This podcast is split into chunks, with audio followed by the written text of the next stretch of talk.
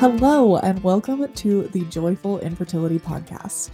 My name is Abbie Clark. I am a wife, an entrepreneur, and a dog mama on a mission to help women find joy on their journey of trying to conceive. On this podcast, I'll be sharing my ongoing experience with infertility to hopefully show you how you can take your power back, take control of your life, and create joy as you wait for that miracle baby. Disclaimer I'm not a doctor or a therapist. I'm just sharing things that I've learned through my experiences that I hope will help you on your journey. Let's get into the episode.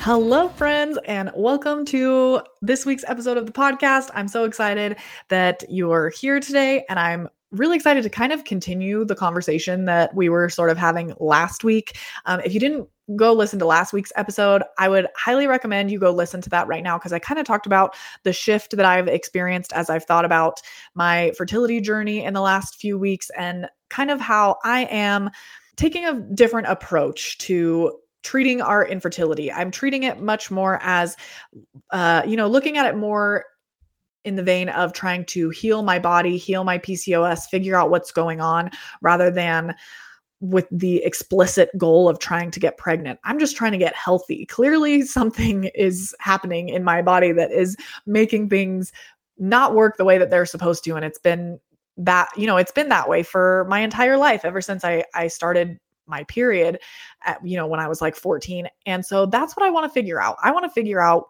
what the deal is with that. And I, you know, if on the way that ends in a pregnancy, then that would be amazing.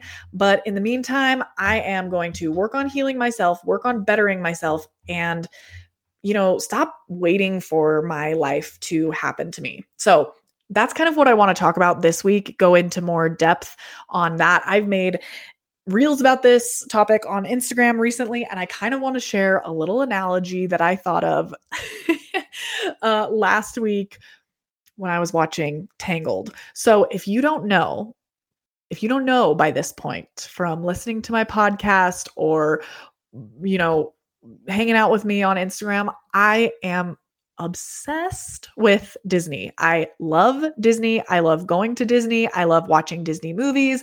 I love everything about it. I I am a full-blown Disney adult and I have no shame admitting that. Okay. I'm very proud to be a Disney adult.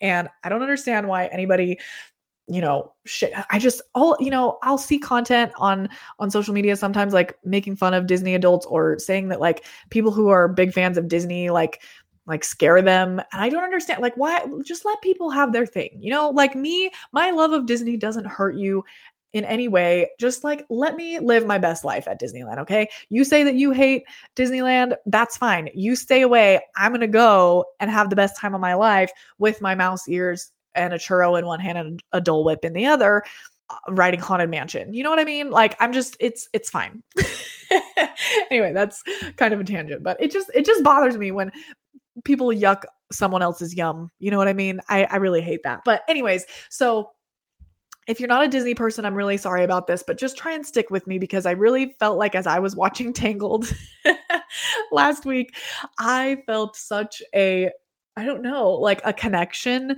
to the story and to Rapunzel and just kind of the way that that all plays out. The the first song that she sings is like all about like waiting for her life to begin right? And she talks about how for for 18 years she's been living in in her tower that's all she knows and she's really good at a lot of things. She does painting she bakes she plays the guitar she, you know that whole first song is so cute talking about all the things that she's doing and she seems relatively happy but at the same time she's been staring out her window like wishing she could escape her tower for her whole life but she's too scared to do it by herself. She can't do it by herself she needs somebody to take her out of the tower and show her how to get to go see the the floating lights, right? The lanterns.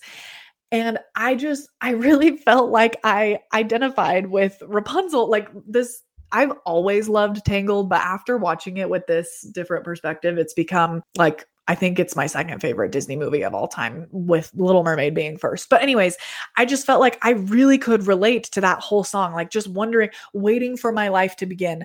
That honestly is like how I have felt for the last three years as we've been trying to get pregnant. And I've been doing other things in the meantime, like Instagram and my podcast and and selling makeup with Seint and all those things. But I haven't ever really let myself like throw myself into those things or it just it it all has sort of felt to me and this wasn't really even conscious it was it was happening like it, it wasn't a conscious thing that was happening in my brain but it was like i was just doing those things to kind of bide my time until I could be a mom, right? And so essentially that that's kind of I was doing the same thing that Rapunzel is doing in her tower just like waiting, waiting for my life to begin, right?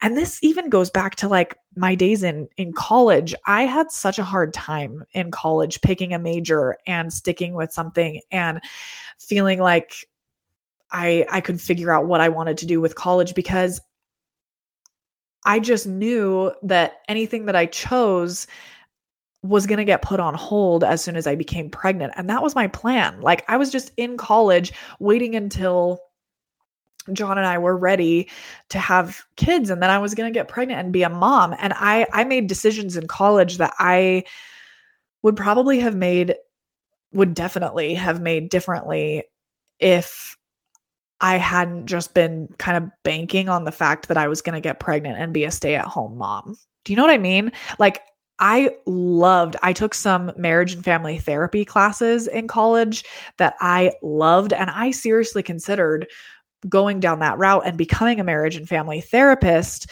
Um, I loved it. I thought it was so cool, but I decided not to because it's kind of a lot of extra schooling. And I just didn't see how that career would work with being a stay-at-home mom because that it has always been the thing that I've wanted to do most of all.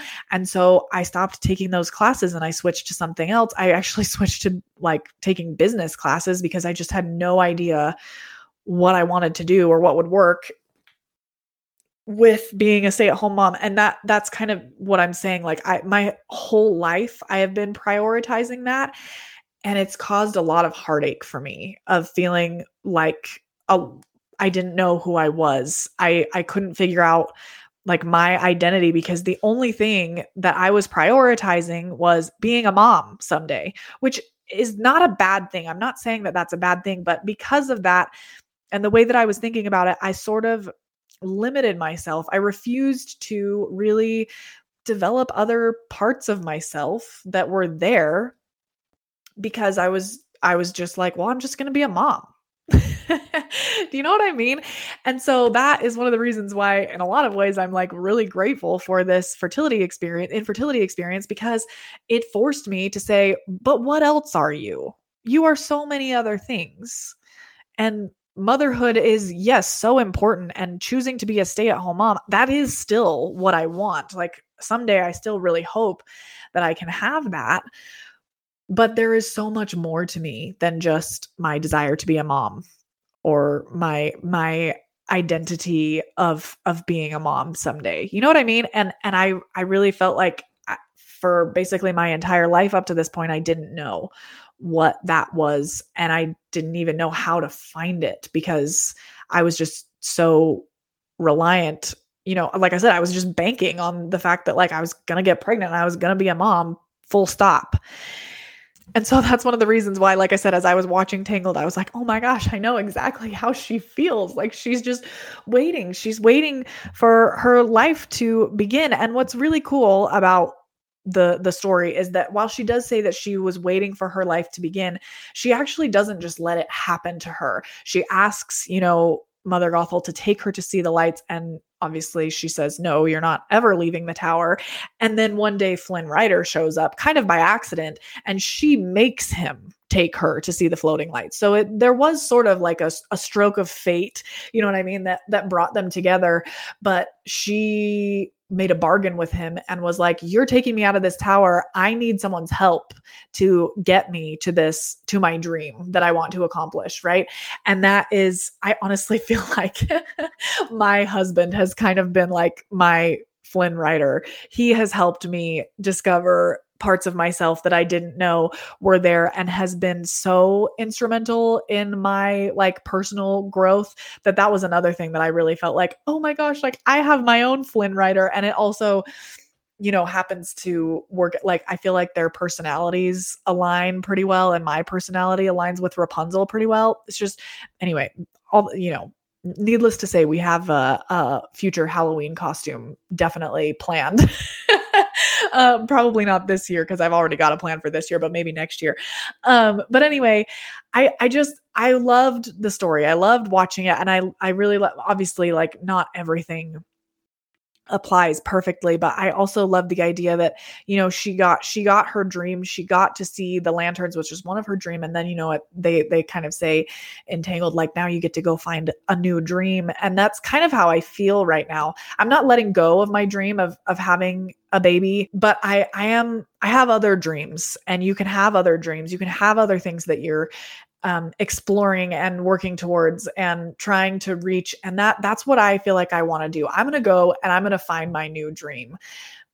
Not not you know like i said i'm not i'm not just throwing away my my desire to have kids. That definitely is still there and is something that i i want still more than anything else but in the meantime i'm i'm done waiting for my life to happen to me. And so actually as you're listening to this uh, john and i will be in atlanta. We decided to plan a, a fun sort of spontaneous trip to atlanta and just go travel. And we have other like international travel plans coming up and we're most likely moving out of our little house little townhouse in utah. And I just, I'm ready to go have an adventure to find a dream and still, you know, like I said at the beginning, I'm still working on my health. I'm still going to do my best to figure out how to heal my PCOS and make make that dream happen. But but you can have more than one dream. You can work on multiple things at the same time. And that's what i want to encourage you to do. You can like i said you can have more than one dream. You can have more than one goal. You can be working towards more than one thing. And i don't want you to be putting your life on hold because you are waiting to be a mom you only get one life and i really would hate for you to like miss out on this chapter or wish it away because you're looking forward to the next one I, I, I don't want you to look back on this period of your life and just look back on it and think, wow, that was just a really sad and depressing time of my life. And I'm so glad that I'm through that. You know, in, in some ways you probably will be saying that, but I I you can take advantage of this time to find out new things about yourself explore new passions explore new hobbies. Do do things that you wouldn't do you know if if you had a newborn right now or or toddlers or whatever. You have more time than you think you do. This is something that i am telling myself a lot too because and i know i know that this is different if you're listening to this and you're like in your late 30s to early 40s the biological clock really starts to tick very loudly and i understand that but I still, you know, you you don't you you don't have to waste or just throw away this this time of of your life. You can be trying to get pregnant and still living your life and having fun and doing all the things that you are passionate about in the meantime. So, yeah, I hope this is helpful. I know it's super nerdy to like compare this to Tangled, but I really, I legitimately bawled through the entire movie because I just felt like I identified with it so much. And also, it's just an adorable movie. It's seriously one of my favorites. So, if you haven't watched Tangled in a while, uh, maybe maybe that's my recommendation for you this weekend. Go go watch Tangled. It is truly one of the best Disney movies of all time and is now you know i even think that it's even more so one of my favorites now because i feel like i can really identify with with rapunzel in a lot of ways. And that's one of the reasons that i love disney so much is i feel like those stories help us process things that are happening in in our own lives. And i i really do get that type of inspiration and stuff from from movies and stories and and musicals and stuff all the time. So so i thought i would share that with you this week. I know it's super cheesy um, but i hope this is helpful to you and I hope that you have a great weekend, and I will talk to you next week.